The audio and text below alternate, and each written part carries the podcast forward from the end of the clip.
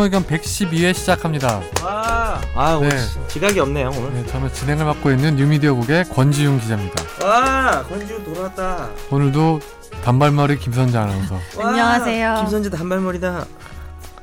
그좀 주... 아, 조용히 아, 하라고요? 주택이라고 그랬어요. 아니 아니 조용히 아니 근데 댓글을 보니까 그 내가 제가 뭐 정 변호사님은 되게 함부로 한다고 생각하시는 분이 많은가 봐요. 많지 전혀 안. 그런데 내가 그래서 여기 CCTV를 달기로 했어요. 그래서 어떤 행동을 보이는지를 제발 해서 좀 달아주세요. 당신의 그 주먹질을 다 담아야 되는데 이 영상에. 네, 아무튼 이상민 변호사님 안녕하십니까? 아무튼 이상민이다. 오늘 함께합니다. 네. 네, 근데 세 분이 모여서 꽉 찬 느낌이 드네요. 죽을래? 너 왜 나 소개 안 해? 정 변호사님 반팔 입으셨네요. 아 이게 옷을 갈아입어야 비싼 거 되는데. 비싼 거 왜 비싼 거예요? 맨날 비싼 거 비싼 너는 비싼 거를 선재야. 사시사철 선재야. 내내 입는 내가 거야. 다너 안다 옷을 그런 금액의 관점에서 그 보시 좀 마. 제발 좀. 패딩으로 유명한 M사 있죠 근데 어, 저게 어디 건데? 아, 그 안 패딩으로 보이는데? 하는 어? 패딩으로 유명한 M사 거기 브랜드인데 몬스터라 적혀있지 않나요? 아니 몽 뭔데 MBC?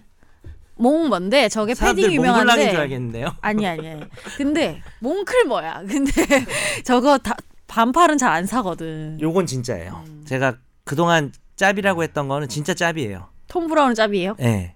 근데 그 진짜로. 근데 이건 이건 이건 진- 진품이에요. 아 진짜요 이거 반팔은 싸잖아요. 안 빨아서 그런지 막 하얀 거 이거 땀 흘린 자국 아니에요 막? 하얀 게 막 군데군데 이자복 아니에요 음. 이자복 어딜 봐요? 가슴을 보고 그래요. 아니, 가슴이 아니라 지금 안 빨아서 왼쪽 가슴 그렇네. 봤잖아요. 내 심장. 이상해? 진짜 Listen to my heart. 가슴 가슴이 어때서 근데? 자 넘어가시죠. 아침부터 무슨 가슴이 크시네요. 저기 방송 사고 아닌가요? 이 정도면 아니 이 정도면 아무도 뒤에 봐요 이렇게- 이렇게 해서 제가 만일에 방송 사고가 안 끊었으면 네. 계속 이렇게 되는 거 아니에요 그래서 제가 끊는 이유가 이런 거예요 그러니까 안 끊는 야, 안 끊는 이렇게 원경이 되니까 원경 기자가 거의 안 끊더라. 아, 그래서 기자 탈탈 털리고 근데 갔어요. 나는 그래서. 내 캐릭터를 새삼 느꼈어. 그러니까 내가 끊고 있어. 끊는 사람이 없으니까. 음. 그러니까. 지난 방송 잘 들어봐. 아니, 내가 원- 엄청 끊어. 원경 선배가 우리 끝나고 나가는데 뭐한 5년 늙- 더 어, 늙었어. 늙은 것처럼 갑자기 아무렇지도 너무 않게 집에 가다 갑자기 보이는 얼굴을. 봤는데 얼굴이 네, 너무 네. 늙어서 어. 깜짝 놀랐어요.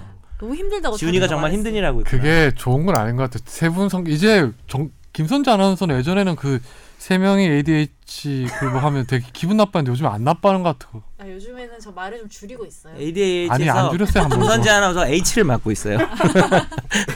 제가 A 두 개다 아. A 두 개 다 저거든요. D예요? 제가 많아서 상민이가 D고요. 음. 이상민 변호사님은 요즘 되게 바쁘시죠 연말이라서 예, 바쁩니다. 뭐 재판 같은 거 안, 아, 많지 않으세요? 재판보다 세무 처리 문제 때문에 바쁩니다. 세금 들내 보려고 비용 처리. 사장님 사장님. 어, 개인 사장님. 사업을 하면 예. 본인이 이렇게 다 해야 되는 거예요? 어, 아니, 그러니까 기장 대리를 맡기는데 기장 대리를 맡겨도 거기서 해결을 못. 해주는 부분이 있죠.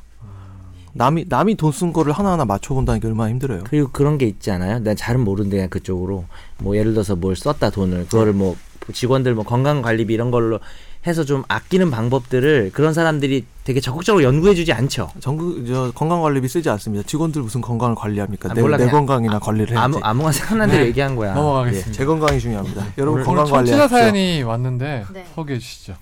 안녕하세요. 지난주 방송에서 정 변호사님의 드립이 터진 것 같아 출근하면서 혼자 웃었네요. 확실히 아픔이 있어야 더 성숙하나 봅니다. 아픔은 뭐예요? 진짜 아팠던 거. 내가 아파서 쉴, 쉰 다음에 와서 드립이 언제 터졌다. 아팠었어요? 우 리? 정 변호사님? 쥐지난주 아프지 않았어요? 기억이 안 나요. 너무 관심 없는 거 아프셨나 아니에요? 보죠. 예. 궁금한 건 동생이 입주해 있는 건물이 신도시의 분양 건물이라 주인이 제각각 다릅니다. 간판을 3층까지밖에 달지 못한다고 해서 계약 당시엔 다른 층 사장님에게 소정의 금액을 지급하고 간판 자리를 하기로 했었는데 다른 곳에서 큰 금액을 불렀는지 없던 일이 됐고 어쩔 수 없이 입주를 했습니다. 그런데 3층까지의 간판 자리가 모두 차게 되었고 한 곳에서 두세 개를 같이 쓰는 것도 있고 해서 입주자들이 관리사무소에 항의를 했는데도 어쩔 수 없다고 합니다. 임의로 창문에 시트지 같은 걸 붙여놨는데 한꺼번에 시정명령이 떨어져서 곤란해졌다며 하소연을 합니다.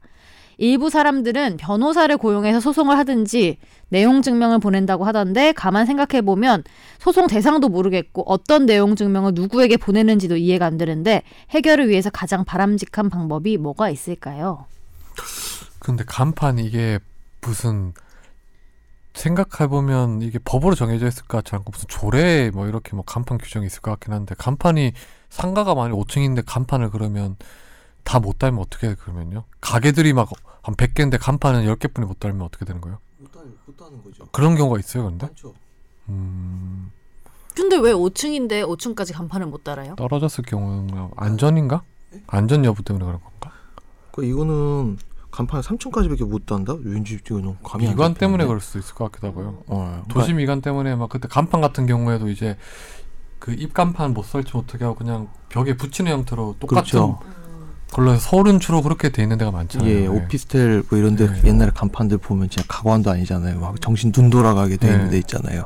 근데 그런 것들 다 정비해 가지고 이렇게 붙이는 형식의 간판으로 정리를 했는데 여기는 그 간판을 3층밖에 달지 못하는 이유를 잘 모르겠어요. 그래갖고 당연히 건물은 더 높은데 3층까지밖에 간판을 못 달면 간판을 달 수 있는 그게 제한이 돼 있고 그럼 못 다는 사람이 생기고 그거를 처음에 계약을 할 때 얘기를 해주셨나 모르겠네.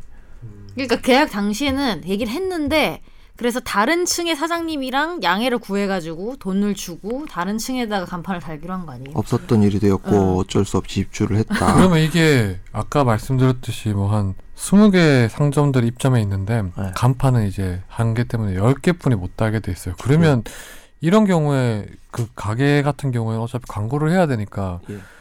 간판을 뭐 좀 쪼개가지고 몇 대 크기를 나눠가지고 이렇게 하거나 뭐 그럴 수는 없나요? 그거는 전적으로 거기서 이제 서로 간에 조율을 해야 되는 것이고 음. 뭐 법률로 이걸 해줘야 되는데 그러니까 주차 공간이랑 똑같다고 생각을 하시면 돼요.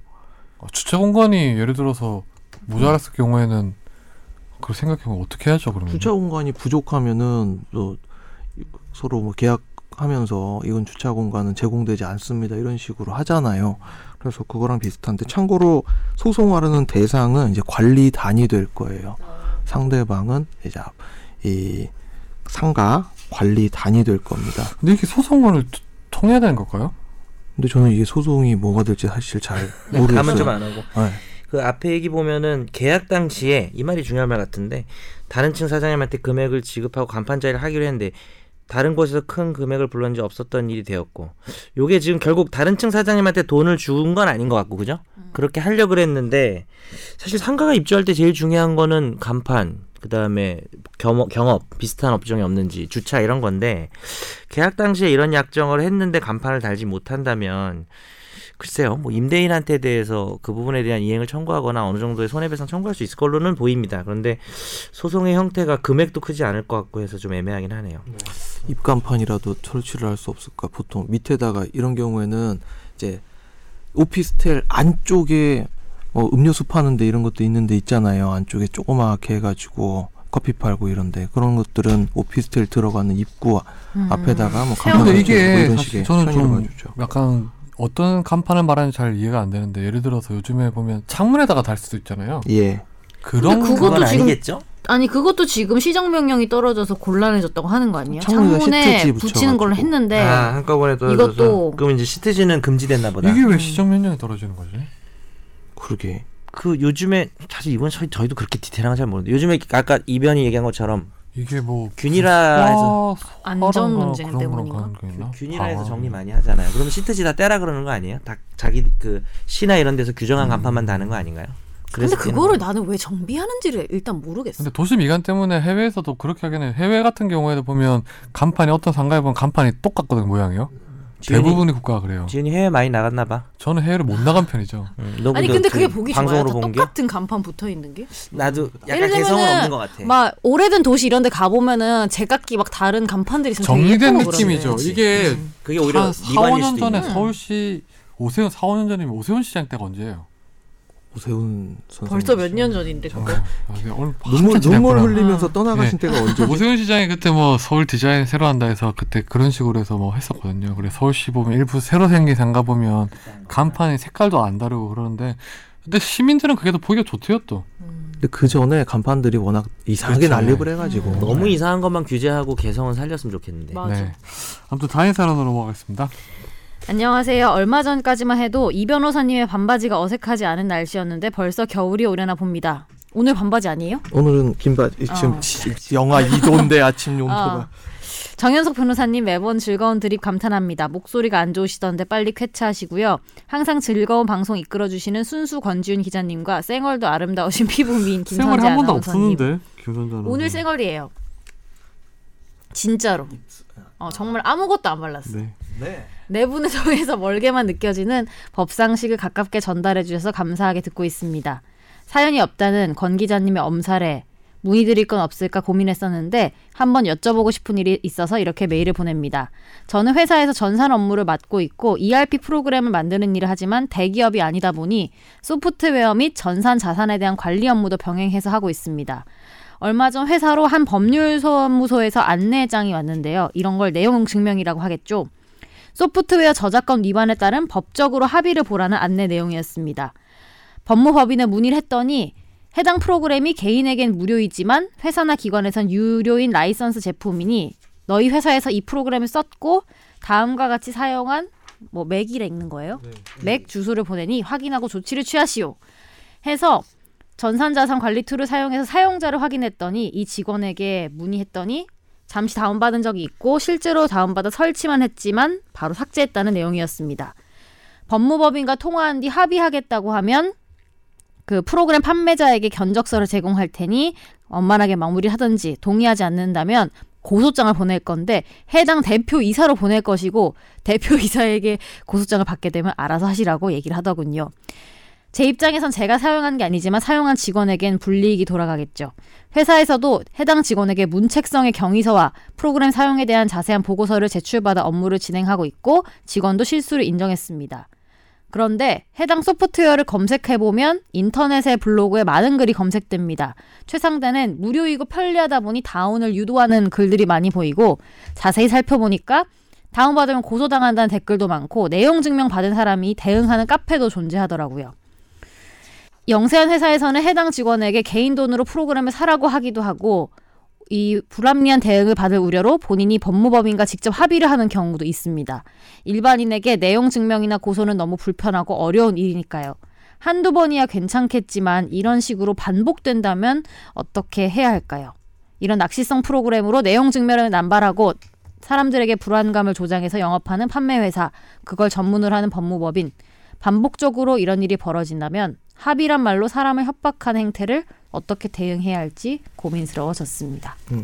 이거 이상민 변호사 전문 분야 아니에요, 거의. 어, 무차별적인 제가 되게 싫어하는 사건이죠. 네, 매우 싫어하기도 하고 예. 아, 너무 악질적이다. 이거 낚시다 진짜 좀 그런 느낌은 들던데. 예. 그러니까 참 예, 이거 얼마나 난감하실지 안 봐도 이건 비디오인데요. 예. 합의금이 통상 60만 원씩 50만 원씩 달라져 이런 거. 그것보다 훨씬 많아요. 많을 때도 그래요? 있고. 진짜? 음, 훨씬 많아. 전에 그거는 비싼 50만 원으로. 정해져 있지 않았어요? 그런 거는 이제 뭐 어디 그 소설 다운받, 네, 영화 저작권 다운받고 이거는 그런 거 할 때 그러다 소프트웨어라 그러다 중학생 막이 자살하고 소프트웨어가 뭘 말하는 걸까요? 그러니까 얼마짜리인지 또 궁금해. 다양하더라고요 오피스에 사용하는 게. 음, 하여튼 뭐 저희 회사에서도 이런 거 다 일부러 지우고 있는데 아, 결론적으로는 일단 가만히 있으시면 되고요. 그러니까 여기에 대해서 항상 처벌 때문에 너 처벌 받을 거야, 너 감옥 갈 거야, 너 깜빵 갈 거야 이런 식으로 저쪽에서 굉장히 공포 마케팅을 하는데요. 거기에 대응을 해주실 필요가 없고요. 처벌 얼마 안 됩니다. 계속 유예 나올 거예요. 아, 정말 사용해가지고 그로 인해서 이득을 취한 게 얼마 없다면은 그, 그 처벌도 안 돼요. 이게 법인 근데 법인이 기소 유예가 되는 거예요? 이 경우에는 그러면 개인이 기소 유예가 되는 거예요? 보통 개인 플러스 법인으로 저쪽에서. 고소장 그런 식으로 제출해요. 그러니까 수사기관에서 이런 사건 싫어하는 게 박스로 고소장 제출해 버리거든요. 음. 고소장 이만큼씩 몇백 장씩 다 해가지고. 제출하고 이거 하는 법무법인 몇 개 있어. 이거 왠지 찝혀지는 데가 몇 개 있는데 음. 죄송한 말씀이야. 이건 양아치 법인들이에요. 양아치 로펌들의 이 착태. 그러니까 김선재란 사람이 프로그램을 만들어 가지고 뭔가 갖고 있으면은 제가 법무법인 이상민의 이상민 변호사가 가가지고 이제 쇼부를 보는 거예요. 오히려 야, 먼저 컨택을 하는구나. 네, 당연히 먼저 가서. 당신 어 이거 꽁돈 벌게 해줄게. 이걸로 내가 고소해가지고 뭐 어떤 식으로 이렇게 장난쳐가지고 돈 벌면은 9대 나눠놨자. 9대 1로 나눠 가지는데 9가 나야. 9가 내가 갖고 1이 이쪽에 가죠. 난 그렇게까지 뭐, 하여튼 되게 많이 가져가긴 하는데. 그래도 근데 인원수를 늘려버리면 저게 꽤 큰 돈이 되니까. 그렇죠. 엄청나게. 그래서 아르바이트생 고용해가지고 계속 이거 MAC address 뒤지고 막 별짓 별짓 다 해요. 그래가지고 무차별적인 고소를 해가지고 장난치는 경우가 많죠. 개발자가 9고 변호사가 1이란 얘기죠? 아니요. 변호사가 구하고요? 변호사하고. 어 그렇게까지 한다고 이거 엄청난 돈인데 그러면 그렇죠. 전에 그래가지고 저기 저작권법으로 법무법인이? 뭐 60억인가 벌었다 이런 것도 있었잖아요. 너무 네. 심하다. 근데 이거는 그러면 좀 기소유예 당한다 하더라도 어차피 그 일반 시민 입장에서는 자기한테 그런 기록이 남는다는 것 자체가 더 싫으니까. 그리고 여기서 걱정하는 게 아까 그 여튼 사장님한테까지 다 보고가 되는 거니까 그죠. 얼마나 직원 입장에서는 일단 기소유예는 뭐 사라지는 정가니까 그렇게 중요하진 않은데 사실은 기소유예가 나온다고 보장할 수는 없어요. 혹시 방송 듣고 오해하실 수 있는데 벌금형이 썼다면 기소유예 확실해요. 안 뭐라고? 안 썼으면 사용을 기소유예 안 확실해요. 다운받아서 설치만 했고 설치만 아, 이제 거안 이분 같은. 경우는 예. 근데 이제 그러면 매출이 발생한 게 없으니까 네, 이로 인해서 얻은 이득이 네, 아무쪼록 잘 처리되시길 바라겠습니다. 다음 사연으로 넘어갈까요? 네, 집은 서울이지만 대구에서 열공 중인 학생입니다. 최종 의견 덕분에 외로움을 달래고 타지 생활하는데 힘을 많이 얻고 있습니다. 고마워. 요즘은 일주일에 한 편은 역시 모자라서 다시 역주행도 하고 있어요. 어이구. 의외로 순수한 권지훈 기자님. 근데 네. 의외로가 너무 웃겨. 대해 대해. 순수하면 순수하고 아니면 아닌 건데. 리액션 좋은 김선재 아나운서님, 진지한 것 같지만 똘기 다분한 이상미 변호사님, 야호. 최고의 드립력 정현석 변호사님 팬이에요. 최고의 드립력은 빼야 되지 않을까요? 어쨌든 팬이에요, 팬이라고 지금 하트도 아니 열공 중인 학생이 본인 아니야. 하트 하- 어, 여자예요 남자예요? 여자 여자 같네요. 여자일 것 네, 같아. 이름이. 아, 참 예. 제 전화번호는 제 친구가 데이트 비용으로 같이 010. 사용하기로 하고 남자친구에게 돈을 맡겼는데 헤어졌습니다. 오빠 오빠. 이 전 남자친구는 자기가 이미 돈을 다 써버렸다며 돈을 돌려주지 않았습니다. 이 경우 고소 고발이 가능한 횡령죄가 될 수 있나요? 아니면 그냥 민사상 채무 불이행 책임만 지는 어떨 것 건가요? 같아요?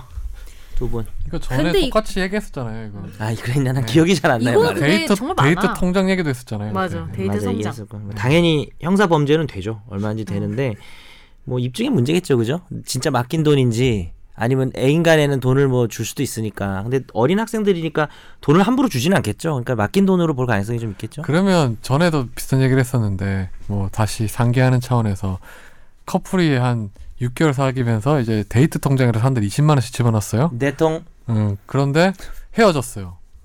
헤어지면 돈을 어떻게 처리해야 돼요? 그러면? 그러니까 균일하게 넣었다고요? 예, 20만 원, 20만 당연히 원. 나눠가지고 반씩 나눠. 나눠가지고. 누가 예를 들어 여자친구가 일방적으로 가져가거나 남자친구가 일방적으로 보통 이제 한 명의 명의로 하거나 네. 공동 명의로 개설했겠죠. 김지현 PD가 지금 열심히 듣고 있어요. 이 부분을 지금 어, 대통 만들고 대통- 만들고 있거든요, 대통. 만들었나요, 김 PD? 아니 내가 돈을 돌려줘야 된다는 김 거야? PD 뭐 하나은행이에요, 어디예요, 대통? 네. 신한은 근데 이게 일, 일, 정말 공. 이별 후에도 만나서 이런 업무를 처리해야 한다는 거 진짜 너무 힘들다 생각만 해도 정산 과정. 어, 너무 싫을 것 같아. 법인의 청산에 준하는. 예를 들어서 이거를 한명 한쪽에 일방 당사자가 데이트 통장에 있는 돈을 다 가져갔을 경우에는 어떻게 해야 돼요? 다른 쪽은? 횡령죄. 그러니까 그걸 빼서 인출했으면 야 이 새끼야. 님 고서염 이러면서 인실 아이고 인실 그 뒤에 말은 좀 고소하기 전에 입금해라 이러면서 이제 그래야죠. 내용 증명을 보내든지 뭐, 뭐 카톡을 아니 보내야죠. 그렇게까지는 그렇게 아무튼 해. 애인일수록 또, 야 헤어지면 더 사이가 안 좋은 거야. 남보다 더 못한 거야. 야 옛날에 기분 진짜 들어올 때가 KTF 커플 요금제 이용하다가 커플 요금제 해지 해지한다고 전화 왔을 때 기분 진짜 들어오는데 내가 먼저 하지 못했어 그 해지 홍보를. 진짜 옛날 누가 얘기구나. 먼저 요즘은 할 그런 일? 없지. 커플 요금 자체가 있나? 있지 않아요? 없죠 아, 없을걸요? 요즘 요금 자체가 통화요금 싸니까 어, 지금. 네, 통화요금 뭐 무제한으로 하면 그러면 공짜니까. 이게 일단 한 일방 당사자가 다 가져갔을 경우에는 횡령이 될 수 있으니 그냥 서로 좋게 나누는 게 가장 좋다는 거죠 그러니까 예, 금액이 얼마인지 모르겠는데 뭐 몇백만 원 아니 솔직히 만 원을 훔쳐도 절도죄잖아요. 만 원을 횡령해도 횡령죄예요. 근데 이제 만 원, 몇만 원, 몇십만 원은 기소유예가 되겠죠. 근데 뭐 몇백만 원이도 이런 거는 좀 그럼 이제 기소유예가 중요한 게 아니라 검사나 경찰이 그거 데이트 그 사귈 때 한 건데 안 돌려주면 어떡하냐 이래가지고 돌려주라는 식으로 좀 이렇게 종용을 하거나 합의를 종용. 유도하기도 해요. 그렇게 받을 수도 근데 있어요. 이게 이렇게까지 가야 되는 사안인지 그러니까 잘 저는 모르겠어요. 근데 이 남자가 이해가 안 되는 게 자기가 이렇게 끝까지 질척거리기 싫으면은 저 같으면 깔끔하게 돈 돌려주고 새로운 여자를 만나겠어. 진짜 썼을 것 같아 제가 볼땐 진짜. 질척거리고 싶었던 것 같아요. 오히려 계속 만나려고 안 음. 돌려주는 게 아닐까요? 그렇지. 지원아 예전에 너 그런 거 아니야? 예전 야 놀랬어 애가. 예전에 그런 사건도 있었어요. 그 헤어진다고 하니까 남자인지 여자 아마 남자였던 것 같아. 요 여자의 명품 핸드백을 뺏어가서 뭐 못 헤어지게. 어 근데 아니, 이제 그게 절도죄로 지금- 고소가 됐는데 이거는 절도 의도는 아니고 어, 다른 의도였다. 뭐 아, 강요죄가 될 수는 있다. 약간 그 어설프다. 최근에 그 연예인 누구 있잖아요. 저기 무슨 어디 유명한 프랜차이즈 사장이랑 어 커피 사겠다. 사장. 아, 그거 예. 보고 있으면 좀 아, 아, 아. 그분 한때 사랑했던 사이였잖아요. 음. 그땐 사랑인 줄 네, 몰랐었다고 다음 사연으로 넘어가겠습니다. 이거는 사연은 아니고 리뷰에 리뷰. 지난번 CCTV 복사 관계로 사연 보낸 부산에 사는 청취자입니다. 지난주 부산 전에 아닙니까? 네. 누구죠? 막 광안리 그 나- 너너 말고 등킨 나- 도나스 뭐 맞나? 이분이요. 그거는 북한 사람이에요. 당- 아니요 이거 광안리 있어, 등킨 도나스. 어, 던킨 도나스. 아, 뭐 이렇게 사람들이 인터넷을 하네 인터넷을. 언젠가 최종 의견 나무위키에 감사하신다는 내분 말씀 듣고 검색해보니 아래와 같이 나옵니다. 청취자 법률 상담을 주로 사연 받다 보니 생각보다 사연이 많지 않아 높은 100%의 확률로 소개를 받을 수 있대요. 슬픈 우리가 현실. 되는 거야? 팩트 폭행 자제요. 그래서 희망을 가지고 보냈는데 척이라도 해라. 진짜로 상담해 주실 줄 몰랐대요. 자존심 상하죠. 말씀하신 대로 CCTV는 저희 딸이 정보 주체이기 때문에 복사가 가능했고 다른 사람은 모자이크 처리를 했습니다. 결론적으로 말하자면 아이들 싸움은 아이들 싸움으로 끝나고 어른 싸움이 안 되고 마무리가 됐습니다. 메일 보내고 나서 병원에서 연락 와서 2일 정도 입원했고 그날 저녁 가해자 학생 아버님이 집으로 오셔서 가해자 어머님과 아이는 병원으로 와서 어, 사과를 하러 왔습니다. 아버님이 그 후에도 무조건 자식을 잘못 키워서 죄송하다 어떤 처벌도 받겠다고 사과를 해서 학폭위는 열지 않고 가해자 낙인 없이 잘 보살펴줬으면 좋겠다 편지까지 보내고 선물이나 약들도 또 받으셨대요. 잘 됐네요. 경우가 있으시네. 예. 그래서 그 뒤에 태권도 학원도 등록하시고 좋게 마무리를 잘 하셨다고 합니다. 태권도는 왜 등록한 거예요, 갑자기? 왜냐하면은 어디 가서 이렇게 자기 맞을 수도 차원이죠. 있으니까. 우리 딸 딸이 어. 돈 띠달라고. 네, 딸을 위해 같이 욱해주시고 욕해주셔서 너무 감사합니다. 사진을 보내셨는데 아. 처음 다쳤을 때부터 퇴원 후 집에서까지 경과를 보내주셨습니다. 아 귀엽네요. 네, 아무쪼록 잘 사건이 마무리해서 다행이고요. 이렇게 뭐 이웃끼리 서로 잘 그냥 얼굴 안 붉히고 마무리돼서 좋은 거 같은데 어, 자, 지난주에 상담을 잘 해주셨나 봐요. 예. 그세 아, 분이 바로 지난 주였어요. 네, 세 분이. 원래 그런 성격이 아닌데 이거 사연은 되게 잘 해주셨나 보네요. 지난주에 박원경 기자를 오늘 탈탈 털고 상민이가 아주 상담 잘했고요. 저는 열을 같이 받아줬어요. 그런 것 같아요. 네. 예. 정 변호사님 성격상. 우리 서로 얼굴 붉히지 말죠. 얼굴도. 이웃간에. 근데 박원경 기자 진짜 뭐라고 안 했어요 지난주에?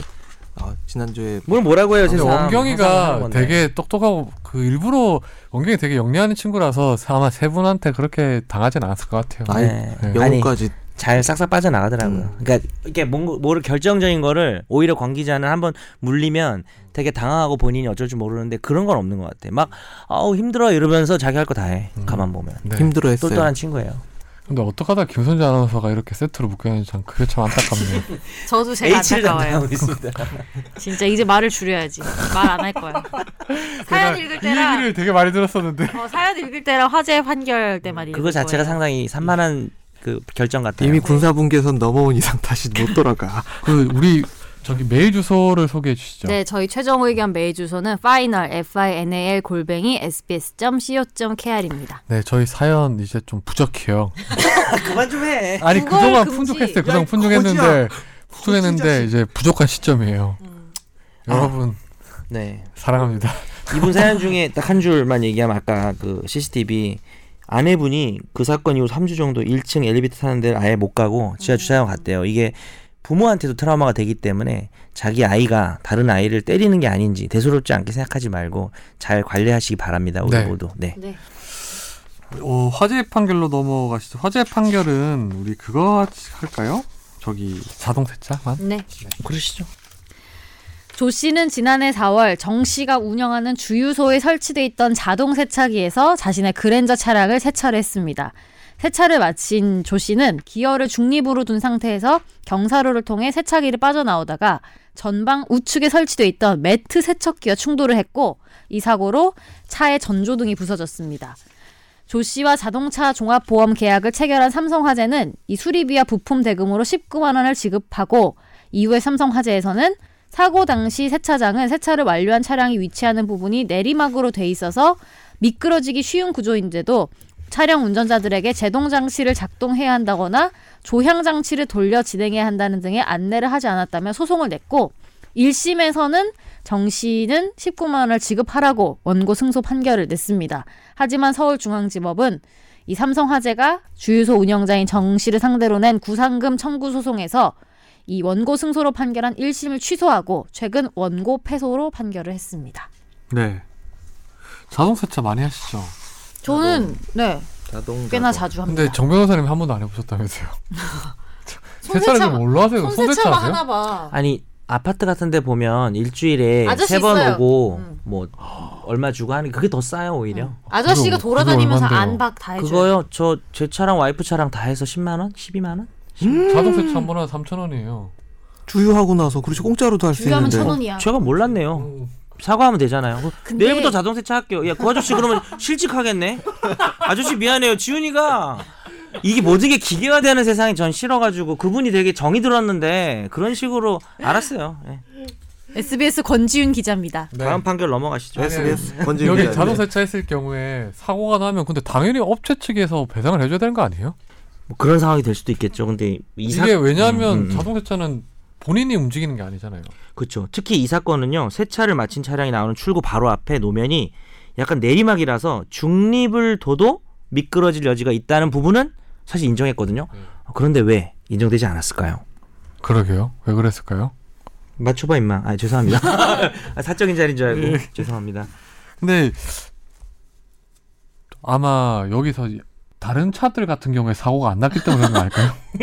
어, 그래 아무도 어, 근데 아무도 뭐안 웃으면서 얘기했지만 그건 아주 중요한 얘기일 것 같아요. 왜냐하면 이 차만 특이하게 사고 난 거면 뭔가 그렇죠. 운전자한테가 음. 약간 미숙이 있어서 그런 거 어, 아닐까요? 거의 맞췄습니다. 네.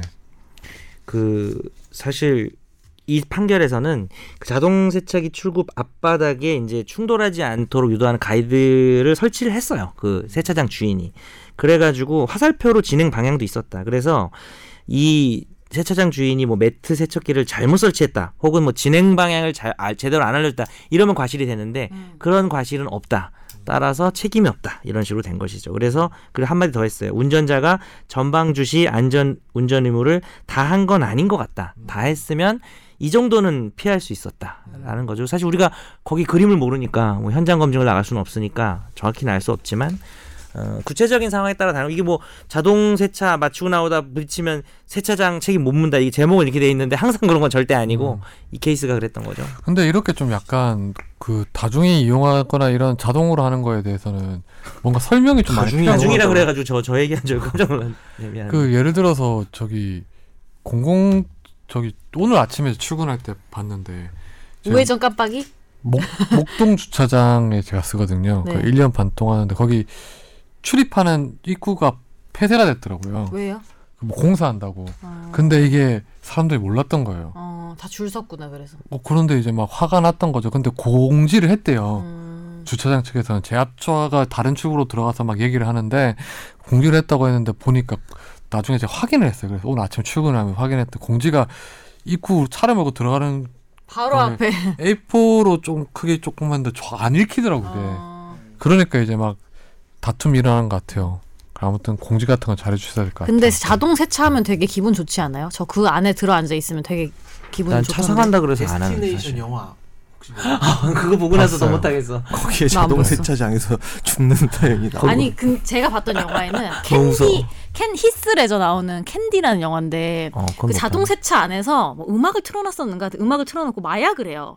왜냐 그게 이 무늬가 현란하고 계속 움직이고 막 이러잖아. 되게 지금 뭐 몽롱해지면서 그거 추천하는 건 아니죠. 아 추천은 아닌 그 장면이 있었는데 기억이 나서 갑자기 절대 안 됩니다, 여러분. 네 마약을 하더라고요. 마약은 가정을 병들게 하고 사회를 병들게 합니다. 하면 안 돼. 마약 도박하지 자동세차 좋은 마세요. 것 같아요. 자동세차 한 지 한 아직 6개월뿐이 안 됐거든요. 7, 8개월. 아, 원래 진짜요? 그동안 손세차였어 저는요. 직접 아, 네, 셀프 세차. 어.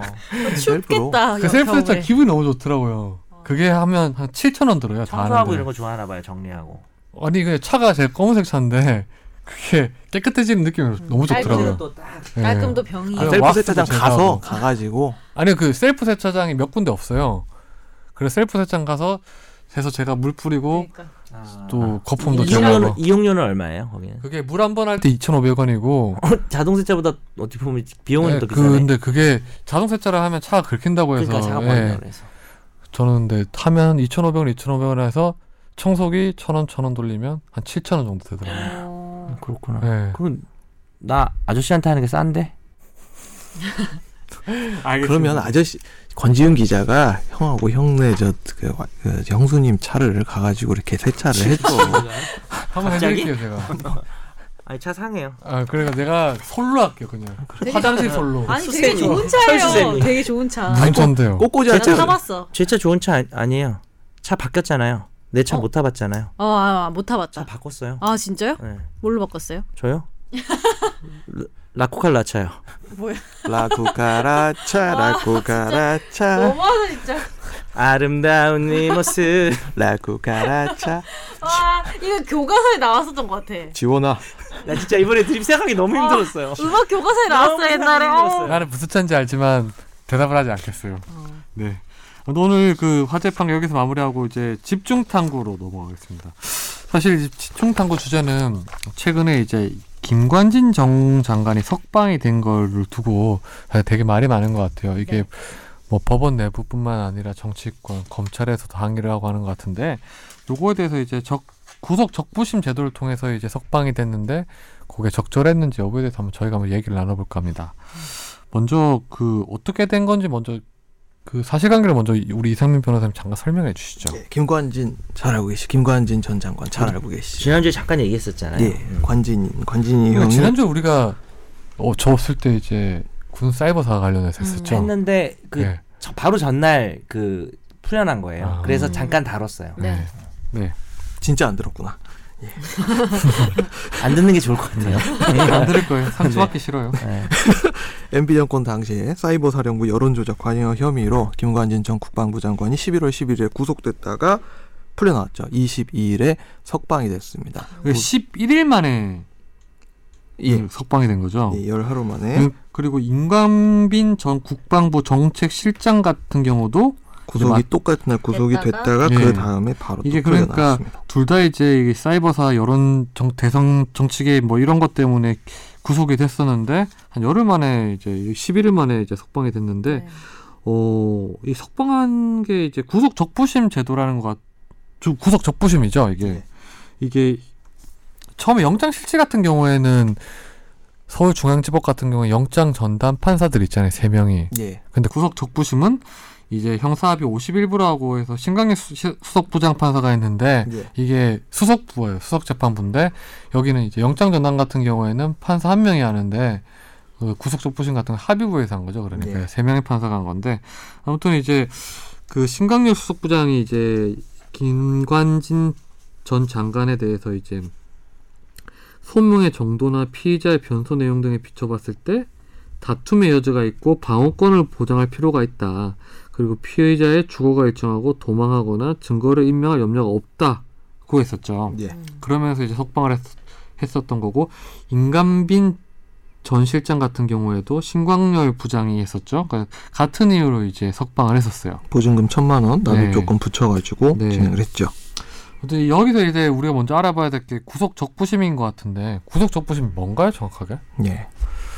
체포나 구속을 당하기는 보통 체포적 부심은 거의 뭐 실무상으로 의미가 없고 보통 48시간 내에 뭐 신청하고 이런 경우가 거의 드물기 때문에 구속을 당한 다음에 기소가 되기 전까지 그 타이밍에 사람을 불구속 상태로 전환해 달라라고 풀어달라고 청구를 할 수 있죠. 그렇죠. 이게. 법으로 정해져 있는 거예요? 법으로 정해져 있습니다. 헌법 제 12조 헌법에 6항에 있죠. 헌법 제 12조 6항에 누구든지 체포 또는 구속을 당한 때에는 적부의 심사를 그 체포나 구속이 적절한지 부당한지 여부를 법원에 청구할 권리를 가진다 이렇게 하고 있고요. 그 내용을 이제 형사소송법 제 214조에 의해서 구체적으로 규정을 하고 있죠. 어 그러면 이 구속 적부심 같은 경우에 기준이 있는 거예요, 근데? 기준 기준은 원칙적으로 체포와 구속의 필요성, 긴급성, 필요성, 심사 기준과 동일합니다. 근데 이게 구속 적부심이라는 거를 잘 사람들이 이용을 하거나 그러지는 않잖아요, 근데. 그렇죠. 기소 전 보석 제도라고도 표현을 하는데 형사소송 복교과서를 살펴보면 아, 구, 그 이게 기소 전 보석 제도라고 해요, 이게? 예 기소 전 보석 제도라고 별칭. 아. 그래요? 예. 어. 기소가 되기 전에 그 인신 구속을 당한 사람을 풀어줄 수 있는 그런 제도라고 표현을 하죠. 그래서 근데 네. 아무나 여튼 할 수 있는 거잖아요. 아무나 할 수 있어요. 네. 아무나는 잘할 수 아니고 있죠. 구속이 된 사람. 아, 그렇죠, 구속된 사람 아무나. 구속된 사람 아무나. 어, 구속된 사람 아무나. 구속할 때 영장 실질 심사를 하잖아요. 근데 네. 이거는 구속이 결정이 나왔는데 다시 풀어달라고 하는 거다 보니까 이걸 신청을 하게 되면 약간 양형에 불리할 수 있는 것 때문에 번좀 하는 거네. 어, 정말 풀려날 것 같은 경우가 아니군 잘안 하죠. 근데 그러면은 만약에 꺼리죠. 이 구속 적부심을 받았는데 그 결과에 대해서도 내가 수용을 못 하겠다 이러면은 또 할 수 있어요? 아니요. 그, 아니에요. 여기 한 사- 번이 끝이에요. 형소법에 나와 있어요. 같은 거에 대해서 기각을 할 수 있도록 돼 있어요. 예, 결정에 대해서는 다투는 방법이 항고라는 절차가 있는데 항고를 할 수 없다고 규정돼 있어요. 이거는 불복이 안 되는 제도다. 사실 근데 구속 족부심을 되게 이제 검찰이나 이제 기본적으로 싫어하는 이유가 그 한번 구속 족부심에서 풀려나면 다시 영장 청구하기 어렵지 않나요? 영장 청구를 하기가 어렵죠. 또 특별한 사정이 없으면 영장 청구를 이제 못 하니까 재체포나 구속의 제한이 214조의 3, 형사소송법 214조의 3에 또 규정이 돼 있습니다. 그래서 이 구속 족부심은 상당히 영장 실질 이제 구속 전 피의자 신문보다 좀 효력이 좀 강한 것 같아요. 검찰 입장에서는 예. 왜냐하면 저기 뭐 영장 실질이 한번 기각되면 재청구를 하는데 그거랑 구속 족부심 비교하면 같은. 경우에는 한번 풀려서 풀려나면 다시 청구를 못 하니까 그렇게 맞죠. 그 말 맞는데 네. 결 그게 이유가 어쩔 수밖 그럴 수밖에 없는 게 구속이 됐는데 그러니까 법원의 판사의 결정으로 구속이 된 사람인데 네. 다시 풀어줘야 된다고 법원이 풀어준 거잖아요. 그러니까 그것도 일종의 구속력이 있죠. 어, 그러니까 새로운 사유가 있어야만 풀어나니까 어, 좀 다르죠. 그래서 저희가 이제 구분해야 될 게 이제 구속 적부심과 구속 전 피의자 신문인데 구속 전 피의자 신문은 우리가 흔히 말하는 영장 실질 심사고 네. 그렇죠. 구속 적부심은 영장 실질 심사로 통해서 구속이 된 사람에 한해서만 이제 할 수 있는 거고 그런 그렇죠. 거죠. 네. 그러니까 사람이 처음에 인신 구속이 될 때는 그때는 영장 실질 심사 구속 전 피의자 신문이란 걸 받게 되고요. 어, 구속이 되고 나서 기소가 되기 전까지는 지금 말씀드리는 피의자 구속 적부 심사 제도를 통해서 다시 빠져나올 수 있는 방법이 있고 그리고 재판이 되고 난, 난 다음에 다음에는 보석 신청이라는 걸또 네. 할 수가 있고요. 세 가지가 있는 거네요. 예, 영장 그렇죠. 실질 그 다음에 구속 적 부심. 구속되기 전 그리고 기소 단계를 기준으로 해가지고 세 파트로 나뉘는 것이죠. 네. 이렇게 구분을 하시면 될 것 같고 이제 본격적으로 그러면 이게 저도 사실은 이게 좀 이해가 안 됐던 부분은 사실 있어요. 이번 구속 적 부심을 두고 네. 사실은 이제 그 김관진 전 장관에 대해서 영장 실질 심사를 맡았던 강부영 부장판사는 그 영장 발부를 할 때 이제 혐의가 인정되고 특히 주요 혐의인 정치 관여가 소명이 됐고 증거인멸에 염려가 있다고 이제 음. 김관진하고 임관빈 정책실장에 대해서 영장을 발부를 했었어요. 네. 그런데 똑같은 걸로. 신광렬 수석부장은 어 소명 정도나 이제 피의자 변소 내용을 볼 때 범죄 성립 여부에 대해서 다툼의 여지가 있고 방어권을 보장할 필요가 있다고 하고 증거인멸을 할 염려가 없다고 했었어요. 네. 근데 이게 11일 만에 뭔가 사정 변동이 있었던 것 같지 않은데 두 변호사님 보시기에는 어떠신가요, 이게요? 저는 이따 말씀을 드리겠지만은 이 구속적부 심사 제도를 지금 굉장히 사람들이 잘못 이해를 하고 있고요. 구속적부 심사 제도는 소위 말하는 이제 gray area. 도, 모 아니면 도, 구속 아니면 불구속.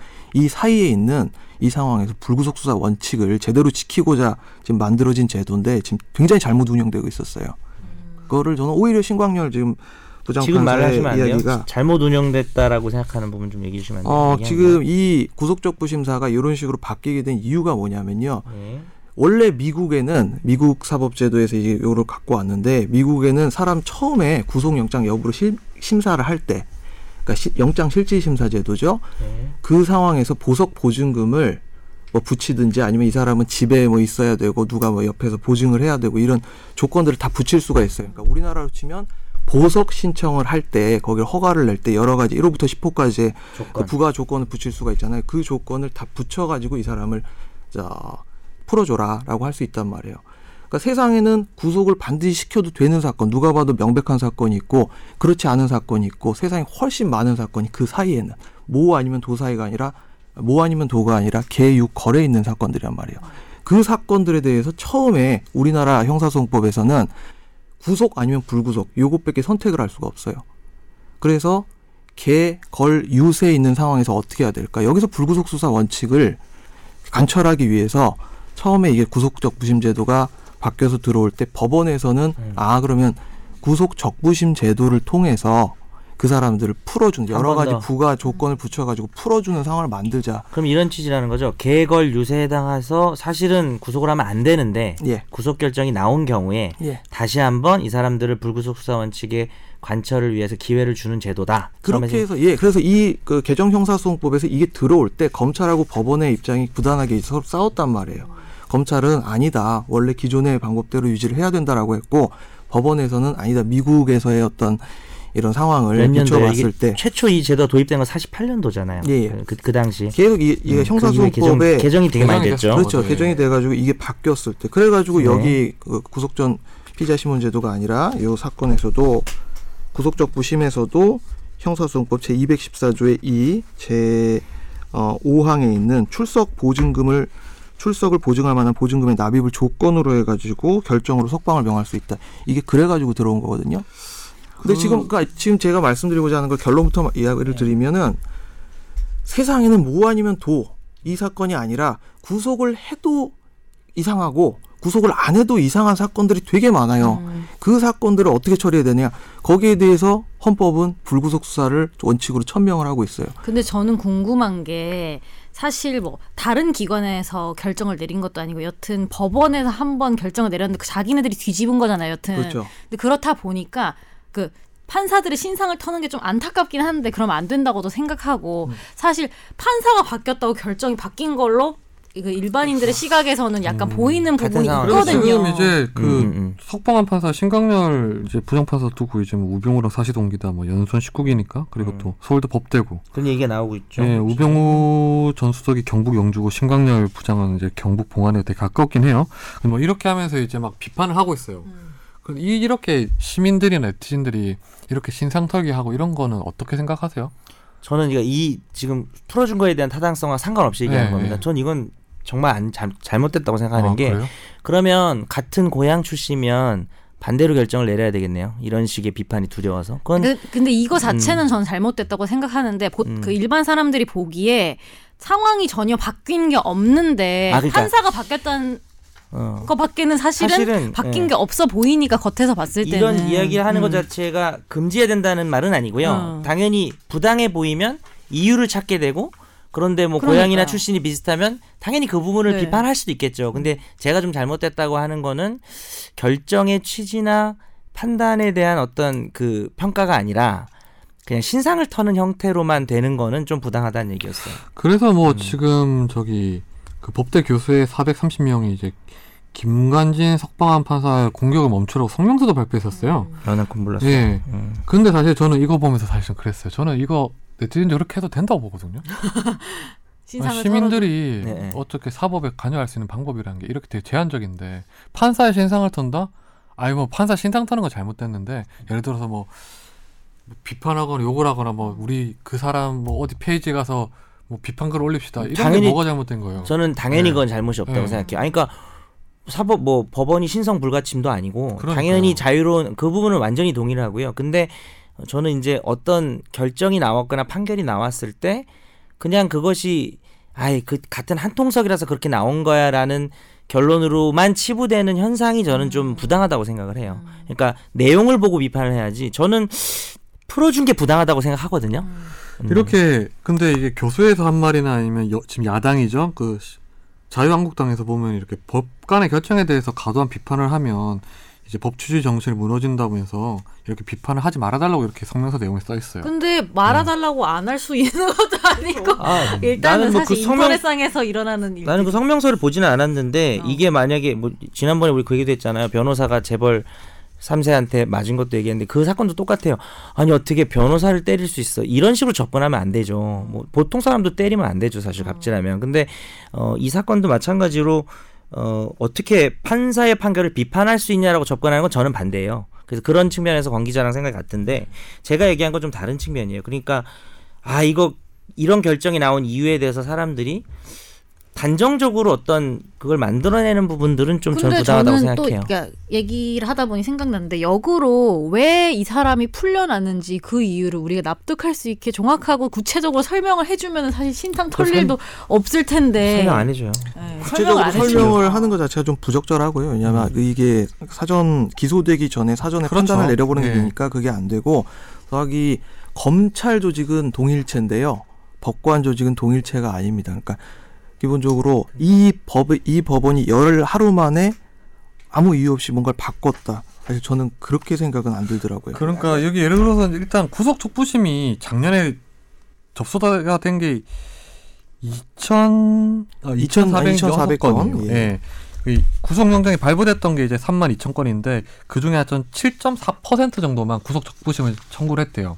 근데 인용됐던 게 신청 자체가 너무 적은 거죠. 예, 인용됐던 게 이제 367건이라서 인용률은 이제 15.3%로 되게 제한적이긴 해요. 그것도 이제 최근 5년 사이에 점점 줄어드는 추세인데요. 네. 옛날에는 한20% 됐는데 15.3% 안에 그러니까 이제 김관진 장관하고 이제 인간미 실장이 포함이 됐다는 건데 통계적으로 그렇죠. 음, 사실 이제 아까 조금 전에 이상민 변호사님도 말씀하셨는데 영장 실질이나 구속 적부심 두고 이제 검찰이나 시민들이 이해가 안 되는 게 부분이 생긴 이유가 뭐냐면 영장이 발부 사유라는 게 되게 간단하잖아요. 증거인멸 뭐 도주를 음. 이렇게만 돼 있고 네.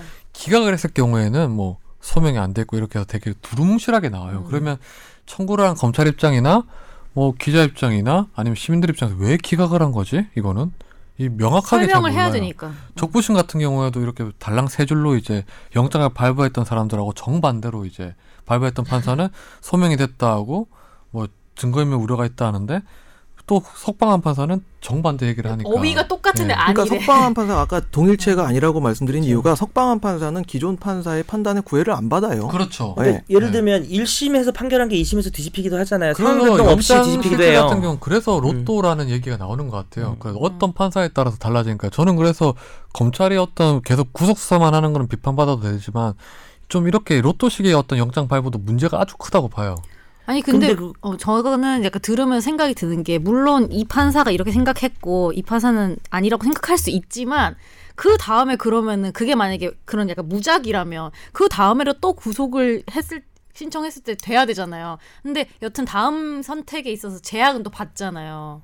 구속 적부심도 사실은 그러니까 제약이라고 아까 말한 게 구속 적부심도 제약을 받아요. 그러니까 사정 변경이 있기 전에는 사실 잘 인용이 안 돼요. 그러니까 그게 맞아요. 예. 근데 그 제약이 법적 구속력이 아니라는 거예요. 저희가 얘기하는 건. 왜냐면 구속했는데 적부심에서 풀어주면 안 돼. 법적인 건 이런 거 아닌데 없고 약간 심리적이거나 뭐 내지 약간 그건 상황적으로 있겠죠. 그렇다는 사실적인 거는 신강렬 판사도 있었겠죠. 근데 그 이걸. 제가 법원 판사한테 한번 물어봤었어요. 이게 법원 내에서 어떻게 보냐는데 전혀 위법하진 않죠. 당연히 위법하지 않은데 사정 변동이 없는데 왜 석방해줬을까에 대해서는 당연히 그렇죠. 예, 의문이 의문을. 가지는 왜냐하면 그동안. 예. 그 전제 자체가 잘못된 거라니까 사정 변경을 고려하고 이 제도가 들어온 게 아니에요 원칙적으로 이 여기에 대해서 그럼 이거는 예. 구속에 항고제도인 거예요? 그 영장실질심사 항고제도인 거예요? 아니요 그런 것도. 아니잖아요. 그렇지 그건 않죠. 예. 예. 그러니까 아까 제가 뭐 도에서 뭐 이렇게 말씀을 드렸는데 걸 정도 되는 사건이 있다 쳤을 때 어떤 법원 판사가 그래 현 단계에서는 난 이게 맞다고 생각해라고 해서 뭐라는 선택을 했어요. 그 다음에 구속적 부심을 판단을 또 받아보자 해가지고 어떤 판사가 그래 나는 요게 도에 가깝다고 생각해라고 도라고 판단을 했어요. 그 두 개의 판단이 전부 다 완전히 다 완전히 틀리다고 얘기를 할 수 있을까요? 잘못됐다고 어떤 한 사람의 판단이 그건 아니거든요. 근데 이번 케이스도 그럼 그런 근데 거예요. 지금 여기서 또 하나 말씀드리고 싶은 게 이 판단에 대해서 민주당도 그렇고 한국당도 그렇고 법대 교수도 그렇고 여러 가지 이야기를 되게 많이 한단 말이에요. 저는 진짜 지난 한 10년간 이 특히 조선일보나 소위 말하는 보수 매체들을 살펴보면서 보수 매체에서 이원만큼 어떤 불구속 수사의 원칙을 강변을 하고 그게, 그게 좀 웃긴 거지. 무죄 사실은. 추제의 원칙을 논하고 이런 걸 저는 세상에 본 적이 없어요. 그래서 세상이 야, 진짜 많이 좀 바뀌긴 바뀌었구나라는 생각이 들었거든요. 그러니까 구속이나 석방 등에 대해서 지금 우리가 과연 헌법이나 형사소송법에서 얘기하는 그런 기준에 의거해서 사람들이 판단을 하는 게 아니라 그냥 자기가 보고 싶은 거 각자의 정의관념에 따라 가지고 그냥 반응을 해버리는 거예요. 그게 난 진짜 동감해요. 그 부분 그 부분이 저도 얘기하고 싶었던 부분이고, 음 지금 구, 그러니까, 그러니까 통계적으로는 사정 변경이 있어야만 구속적 부심 인용되는 경우가 대부분이었기 때문에 시민들이 의문을 품을 권리가 있고요, 문제 제기할 권리가 있고 비판할 권리가 있다는 건 동의를 하는데 구속적 부심이 이 변호사가 얘기한 것처럼 사정 변경을 전제로 한 제도는 아니에요. 그냥 다시 한번 다른 판사가 판단해서 왜냐하면 그만큼 불구속이 중요하기 때문에 우리가 김관진을 옹호하려는 게 아니라 법리 제도 자체의 취지는 그렇다. 아니 그러면은 그런 취지에 따르면 네. 이 건은 그러면은 도나 뭐가 아니고 그 사이에 있는 걸로 못 본다는 봐서는 잘 모르지만 거잖아요, 사실, 사실. 자, 저는 제일 싫은 말이 그러고 있어요. 기록을 못 봐서 이런 얘기거든요. 왜 내가 한 말 싫어해? 아니 그 판사들이 뭘 물어보면 뭔가 비판할 때 자기 기록을 안 봐서 막 이런 얘기를 해요. 근데 맞는 말이긴 하죠. 어떤 걸 비판할 너무나 때. 중요한 말이야. 예. 그런데 그것 때문에 되게 비겁해지는 경우가 많아요. 사람들이 판사들이나 이런 거 내부 비판에 법원에 사실 저는 이거 김관진 석방한 가지고 제도 같은 경우에 어떻게 어떤 취지로 생겼는지 알겠지만 김관진 전 장관 석방한 건 전형적으로 전 되게 비겁한 결정이었다 보거든요. 이게 법리를 무장해서 되게 궤변스러운 결정을 그 이- 좋았어요. 그러면 권 기자가 좀 이유를 얘기해봐요. 왜 왜? 이걸 왜냐하면 부당한 지. 지금 이미 이 사건을 기소되는 사람 있잖아요. 네. 기소가 돼서 사이버사에서 기소가 돼서 항소심에서까지 지금 실형이 나온 사람이 있어요. 네. 예. 그런데 거기서 정점에 있는 사람이잖아요. 정점에 있는 사람. 김관지 장관. 지시 여부가 불명확하다고 하니까 그거를 수사해보라고 저는 구속이 필요한 것 같아요. 왜냐하면 이렇게 최고 정점에 있는 사람을 풀었을 경우에는 지시 관계를 밝혀내기가 너무 힘들어질 거 아니에요. 저는 그래서 기본적으로 수사는 이런 고위공직자 같은 경우에는 구속 수사가 맞고 재판은 불구속 재판이 맞다고 봐요. 그래 재판에 갔을 때는 보석으로 풀어주는 이런 건 상관없는데 이렇게 지금 가장 예를 들어서 사이버사의 사령관이든 밑에 있는 실무 정책 당장이든 사람은 구속된 상태에서 수사를 받았고 기소가 돼서 실형이 나온 상태에서 그렇다면 지금 새롭게 TF가 만들어져서 군 내에서 아 이게 지시한 게 뭐 보고서가 나왔다 결제 서류가 나왔다 이건 사실관계가 명확하니까 그렇다면 검찰 입장에서는 뭐 정말 어떤 어떤 식으로 지시를 했고 구체적으로 어떤 진술이 나왔는지를 확인하기 위해서는 저는 구속이 필요하다고 봐요. 그래서 정점에 있는 사람에 그럼, 대해서는 그럼 권지윤 기자는 김관진 전 장관에 대해서는 유죄 여부가 다툼이 없고 이 사람은 그러니까 물론 무죄 추정이지만 네. 이 사람은 그냥 유죄가 어떻게 다툼의 여지가 있을 수 있냐? 이 사람은 그냥 아니죠. 유죄다. 그런 건 아니죠.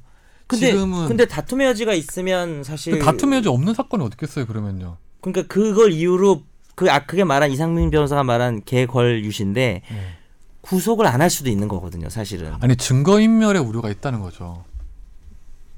증거 인멸의 우려가 없겠어요. 지금 전 정권의 장관이고 이런 사람이고 밑에 있는 아직 군 사이버사에서 있었던 직원들은 아직 밖에 있고 근데 그동안 진술을 김관진 옛날에 진술하면서 인정을 많이 한 네. 부분이 네. 있어서 제가 태평양에서 할 때 이제 구속적 부 심사를 꽤 많이 해봤는데 이 하던 일이 그거니까 그때 주로 구속적부 심사를 신청을 할 때 그 이유가 진술을 하고 여기에 대해서 충분한 예 음. 충분한 진술을 얘기했고. 얘기를 해가지고 압수수색도 이루어져 가지고 더 이상 증거 인멸의 우려가 남아 있지 않습니다. 라는 사람 얘기를 많이 했고 범위를 부정하잖아요. 자기는 이제 제가 아닌 줄 알고 있었다고 얘기를 하는 거잖아요. 지금 사실관계 사실 인정하고 오늘 예. TF에서 발표한 것도 있어요. TF에서 뭘 발표했냐면 음. 사이버사 처음 옛날에 3년 전에 수사를 할 때 압수수색 영장을 받고 48시간 있다가 했대요. 그 압수수색 사실을 미리 알고 있었다 사이버사에서 음, 그런 것까지 나온 사람이 그렇다면 이 당시에 장관이었던 김관진 장관을 음. 밖에 나, 지금 외부에 놔두는 게 맞을까요? 안에 지금 석- 구속 상태로 이제 수사를 하는 게 맞을까요? 저는 구속 상태로 수사는 합리적이라고 봐요. 이거는 예를 들어서 그렇게 볼 수는 어, 있죠, 당연히. 사이버사에서 진짜 실제 댓글을 달고 이랬던 사람들은 당연히 불구속 수사 맞죠. 근데 지시 관계가 지금 이렇게 지시를 했다고 지목된 사람에 대해서는 당연히 수- 구속 수사가 맞는 거 아니에요, 저는요? 오늘 우리 둘이 방송 끝나고 욕 많이 먹을 것 같은데. 아니 뭐 상관없어요. 아니 저는 아니 근데 저는 그렇게 기준 자체가 굉장히 일관성이 있습니다. 저는 모든 사건에서 둘다 불구속 지금, 수사와 헌법에서 얘기하는 불구속 수사 무죄 추정의 원칙을 저는 굉장히 좋아하고요. 거기에 맞춰 가지고 사건을 진행해야 좋아할 된다고. 문제가 아니죠. 아니 방어권 보장이죠. 네. 저희가 실제로 일을 해보니까 구속되면 못 나와요.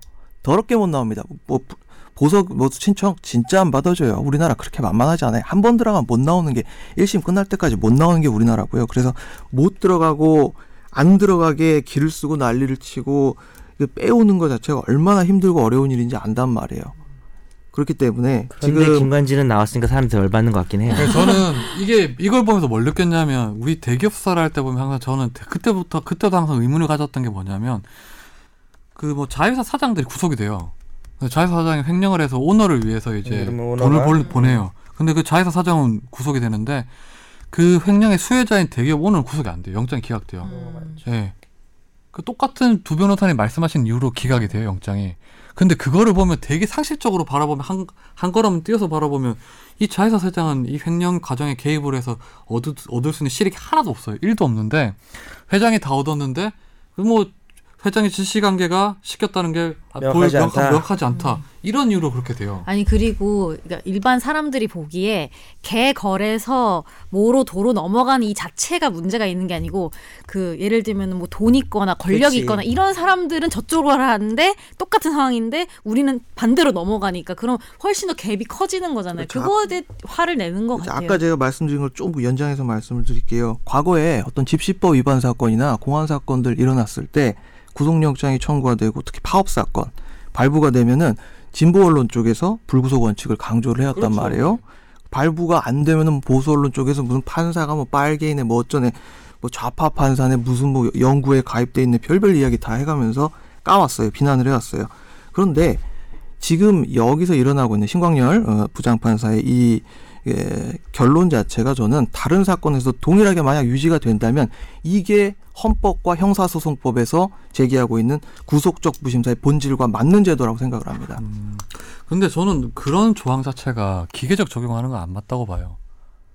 거기서 지금 뭐 당시에 집시법 같은 경우에 뭐 영장을 청구한 거 가지고 비판했다면 그거는 사실 집시법에 있었던 사람 거기서 기소됐던 사람들은 이렇게 뭐 권력자들도 아니고 일반 시민에 가깝고 또 뭐 민주적인 정의를 위해서 했던 사람이니까 이 사안이 다른 것 같아요. 저는 사안마다 다르게 봐야 되고 기본적으로 그 두 분 변호사님은 모든 법이라는 게 모든 사람 똑같이 적용돼야 된다고 봐요. 저는 그건 아니라고 봐요. 진짜 정의라는 거는 약자한테 좀 더 정의적으로 기울여져 있는 게 맞다고 봐요. 스펙트럼을 어디까지 잡냐의 문제인데 예를 들어서 저는 뭐 부유세다 예를 들어서 그런 거는 실질적 정의 위해서 저는 찬성해요. 근데 인신구속제도는 어, 동일해야 된다고 생각을 하고 일단. 근데 동일하게 적용을 하는 과정에서 돈 있는 사람들이 좋은 변호사를 쓰고 조작질을 잘 해놓고 상당히 치밀하고 주도 면밀하게 해놓기 때문에 더 빠져나가는 현상이 나타날 수는 있고 비판할 수도 있다고 생각을 하는데 어떤 이슈가 발생할 때마다 여기서는 불구속 수사 원칙을 강조하고 여기서는 왜, 구, 불구, 왜 불구속을 했냐 구속해야지라고 주장하는 것은 문제가 있다고 생각을 아니 근데. 솔직히 그. 솔직히 말해 저는 그렇게라도 우리 국민들이 인터넷에라도 글을 쓰고 비판을 해야지 솔직히 법원에서도 국민 눈치를 볼거 음. 아니에요. 절대로 어. 비판을 하지 말라거나 여기 뭐 제목이 죄송- 죄송한데 요 링크를 제가 못 읽었지만 뭐 비판 멈춰라 법대 교수의 이 이게 이제 기사가 제목이 잘 뽑힌 거면 이건 잘못된 거죠. 비판을 멈춰라라고 말할 수는 없는데 어 비판을 하더라도 변호사들이 볼 때는 이렇게 법원 그 뭐라 그래야 되나요? 그 불구속 수사라는 게 정말 너무나 그러니까 진보 보수를 떠나서 그 근대 사회로 오면서 가장 중요한 이념 중에 하나거든요. 그러니까 그 원칙이 관철됨에 있어서는 자신의 어떤 정치적 스탠스에 따라서 막 그러니까 비판 말이 바뀌고 이러지는 않았으면 좋겠다는 비판 내용이 수준이에요. 합리적이진 않다 뭐 이런 예, 비, 그러니까 음. 비판하는 부분을 저희도 비판할 수 있는 거잖아요. 아. 근데 그, 아, 뭐 어떻게 하- 감히 판사를 비판하냐, 뭐 법도 모르면서 국민들이 이런 태도는 정말 저도 싫은데. 근데 조금 좀 전에 정 변호사님 말, 말씀하신 것 중에 보면 전 실질적 정의라는 게 되게 중요하다 봐요. 뭐 되게 표면적인 어떤 그런 것보다는 사실 법원에서 같은 그 얘기하시는 것 경우는, 같아요. 예, 이 측면에서. 왜냐하면 이제 뭐 조금 전에 이상민 변호사님 말씀하셨듯이 어떤 사람들한테 어떤 피고인한테는 되게 돈을 많이 써서 아주 방어권을 훌륭하게 행사를 할 수 있어요. 근데 어떤 뭐 절도범이나 전략이니까. 뭐 그런 사람들 같은 경우 뭐 국선을 하거나 아니면 뭐 그렇게 하겠죠. 그럼 방어권은 실질적 차이가 있잖아요. 그치, 그게 현실이고. 영장 전담 판사가 어떻게 해야 될까를 생각해 보면 저는 그런 걸 고민해서 하는 게 맞다고 봐요. 어느 정도는. 예. 음. 왜냐하면 그렇죠. 방어권이라는 게 불균형한 상황에서 그럼 판사가 기계적으로 변호사가 얼마나 잘 변소를 하느냐 이것만 바라보고 하는 게 정의는 아니잖아요. 지금 딱 그 말씀이 구속적 부심사 제도를 갖고 온 법원의 그렇죠. 논지예요. 그런 취지, 예. 법의 취지는 이해되고 당의 도의 목적도 이해가 지금 되는데 하신 말은 저도 동의해요. 근데 네. 조금 논의 측면이 다른 것 같아요. 아까 했던 부분은. 아니 법원에서 이런 거예요. 예를 들어서 어떤 뭐 김현장을 쓰거나 태평양을 쓰거나 이런 변호사를 써서 정류를 뭐, 쓰거나. 예. 정의하는 대기업. 회장을 변호를 해요. 네. 어? 그러면 이제 영장 실질 심사에서 이제 그 기각을 한 판사들 얘기를 들어보면 변호사들이 엄청 변소를 잘한대요. 누가 보다 합리적이고 그러면서 기각을 하는 건데 반대로 이제 예를 들어서 극단적인 예를 제가 들면 어떤 거였냐면 그 어떤 교과위에서 어떤 시민이 누구를 비판하는 반대하는 전단지를 뿌렸어요. 음. 선거 시기에 음. 이게 뽑지 말라고. 음. 그런데 똑같은 날에 어떤 국회의원이 정치 자금을 받은 혐의로 영장 실질심사 가 있었어요. 근데 정치 자금을 받은 국회의원은 기각이 됐어요. 음. 근데 그냥 전단지 뿌린 그 사람 구속이 됐어요. 전단지 뿌린 사람이 만약 주거가 부정하다면 아니 주부가 부정했던 사람 시민단체 사람이었었던 거예요. 예. 그거는 이제 시, 선거에 아주 중대한 영- 악영향을 줬기 때문에 구속이 됐었는데 정치자금 받은 국회의원 같은 경우에는 다툼의 여지가 있었던 건 아니고 방어권 보장 차원에서 이제 그리고 현재 국회의원이고 하니까 기각이 됐던 거예요 사유가. 근데 저는 그런 걸 보면서 그게 과연 법치주의가 합리 합, 뭐 정말 정의로운 법치주의인지는 잘 모르겠어요. 그 법원에서 하는 말은 그때 그랬었어요. 이게 아주 자기들은 정말 정의 그러니까 법과 원칙대로 판, 그 결정을 내렸다는 거죠. 왜냐하면 국회의원 같은 경우 영장 실질 심사 제도라는 게 그런 거를 따져보라고 있는 거기 때문에 그 제도의 취지에 맞게 가장 잘 내린 결정 아니겠냐는 거예요. 근데 저는 사실 실질적으로 좀 납득이 어려, 어려웠던 거죠 당시에는. 이런 구속적 이번 구속적부심도 마찬가지인 것 같아요. 예를 들어서 어떤 뭐 경리가 어떤 뭐 회사 자금 훔쳐가지고 구속이 됐다가 한 10일 뒤에 구속적부심 신청해서 뭐 풀려났다. 석방이 됐다면 아 오케이 이해돼요. 아 이게 어느 정도 자료가 모아지고 어 그랬 그랬겠구나. 왜냐하면 뭐 일반 경리가 횡령을 해봤자 얼마나 했겠어요. 증거도 충분하니까 이제는. 근데 막 50억 하고. 네. 미안해요. 그러면 뭐 이해돼요. 근데 김관진 전 장관 같은 경우에는 지금 수사를 보면 이 사람이 종착점이 아니잖아요. 뭐더 올라가서 대통령까지 가야 될 사안이고 수사할 사안이 더 남아 있는 사안이고 이 풀려났을 경우에는 뭐 어떻게 어떤 일이 날지 모르는 사안이니까 이 구속 촉부심에서 당연히 석방을 시켜주면 안 되는 사건에 해당하는 것 같아요. 이거는요. 기록을 보고 안 보고의 문제는 아닌 것 같아요. 이거는요. 이 큰 사건의 사건 줄기만 봤을 때도 그런 것 같아요. 그리고 본인 개인 입장을 봤을 때도 보면 뭐 일부 언론에서 보면 이제 진술을 했다고 하는데 기본적으로 범위 자체는 부인하고 있는 상황이잖아요. 그리고 이 관련돼서 지금 추가 연루자가 나오는 상황이고 그런 상황에서는 법원에서 이거를 풀어준다는 것 자체는 검찰이나 외부 정치권 입장에서 보면 이 수사를 하지 말라고밖에 해석이 안 될 것 같아요. 근데 추가로 음. 만약 김관진 전 장관이 뭐 MB 쪽하고 서로 뭐 다시 연락을 해가지고 뭔가 희한한 행동을 하기 시작한다. 그러면 다시 구속할 수 있어요. 그런데 그 말은 쉽지 그걸 밝혀내기 엄청 힘들잖아요. 그 사람이 어떤 누구랑 어떻게 연락하고 어떤 뭐 예를 들어 제 3자를 통해서 주거니 받거니 하면 어떻게 하겠어요. 누구나 모르는 거 아니에요. 구속 처음에도 만만의 그래서 구속하는 거 아니에요. 텐데. 그러면 저희가 구속하는 걸로 합시다. 지금 지훈이가 이렇게까지 그러니까 열변을 지금- 토하는 건데 그러니까 처음 지금 보는데. 제가 그러니까 저는 이제 형사소송법을 전공으로 하고 또 형사 전문으로 이렇게 해오고 할 때 저 제가 가진 생각은 그거예요. 사람들이 구속 이퀄 유죄로 잘못 생각하고 있다. 우리 사람들은 항상 구속이 되면 유죄가 인정되는 것으로 굉장히 잘못 생각하고 있고 심지어 법조인들조차도 그게 하나의 관행으로 형성이 돼 가지고 그게 원칙인 것처럼 잘못 생각하고 있다. 지금 가령 중앙지검에서 수사 기본 방향과 관련해 가지고 서면 입장을 발표를 했는데 거기엔 이런 얘기가 나요. 구속 문제와 관련해서 우리가 취하고 있는 대륙법제 구속제도에서 증거 인멸과 도주의 염려란 중대 범죄가 인정되어 무거운 처벌이 예상되면 증거 인멸과 도주의 염려가 있다고 이른 간주되는 것이다. 이런 표현이 나오거든요. 이거는 도저히 납득하지 못하겠어요. 중대 범죄가 인정된다고 해서 무거운 처벌이 예상되면 증거인멸 도주 염려가 있다고 간주된다? 그건 아니거든요. 이런 간주는 없어요. 어느 형사소송법, 어느 헌법에서 그렇게 간주합니까? 사람의 어떤 기본적인 시- 속성 아닐까요? 큰 죄를 저지르면 그거를 회피하고 싶어서 뭔가를 좀 더 자기 죄를 좀 숨기고 싶고 그런 거 제가? 너무 이상론적인 거일 네. 수도 있어요. 여러 가지 좀 그런 것 예. 같긴 해요. 지금 얘기를 들어보면요. 사람 불구속하고요. 나중에 죄가 확정이 되면은 저는 저 그 사람은 형의 집행을 하는 게 항상 맞다고 생각을 해왔어요. 그런 측면에서 봤을 때 저는 아까 말씀드렸던 도가 석방이고 모가 구속이라고 했을 때 개, 걸, 특히 중간이 이제 걸 부분에 해당되는 그런 부분에 관해서는 저는 항상 불구속 수사를 하는 게 맞고 석방을 해준 게 맞다고 주장을 해오고 있습니다. 네. 아무튼 저는 개인적으로는 김관진 전 장관의 석방을 보면서 어떤 게 불편했었냐면 마치 법원에 있는 이 신광엽 판사가 신의 권능을 행사하듯이 자기 했던 것이 실제로 아까 전에 뒤집어버렸으니까. 두 변호사님처럼 정말 기계적 중립이라고 지켰다면 예를 들어 김관진 개인의 잘못만 보고 이 개인의 개인만 바라봤다면 저는 뭐 그런 결정에 뭐 오케이 해요. 근데 신강렬 부장판사 결정이라는 게 지금 정치적인 어떤 구조나 아니면 김관진 가- 장관의 어떤 뒤에 있는 다음 뭐 아니면 사건의 구도 이걸 전반적으로 다 봐서 이런 결정을 내렸다는 인상을 지울 수가 없어서 그런 거 그런 거였어요. 예. 아니, 볼 그리고 때는 예. 풀어주고 또 이어서 바로 풀어줬잖아요. 그러니까요. 그것도 사실은 임관빈 전 실장까지 풀어준 걸 음. 보면서 어. 이거는 정말 의도적이었던 것 같아요. 그래서 그래서 원래 금메달이 풀려나면 은메달, 동메달도 예. 다 풀려나게 돼 있습니다. 그래서 너도 시- 다음에 신청해라 이런 시그널을 보내주는 것 같았어요.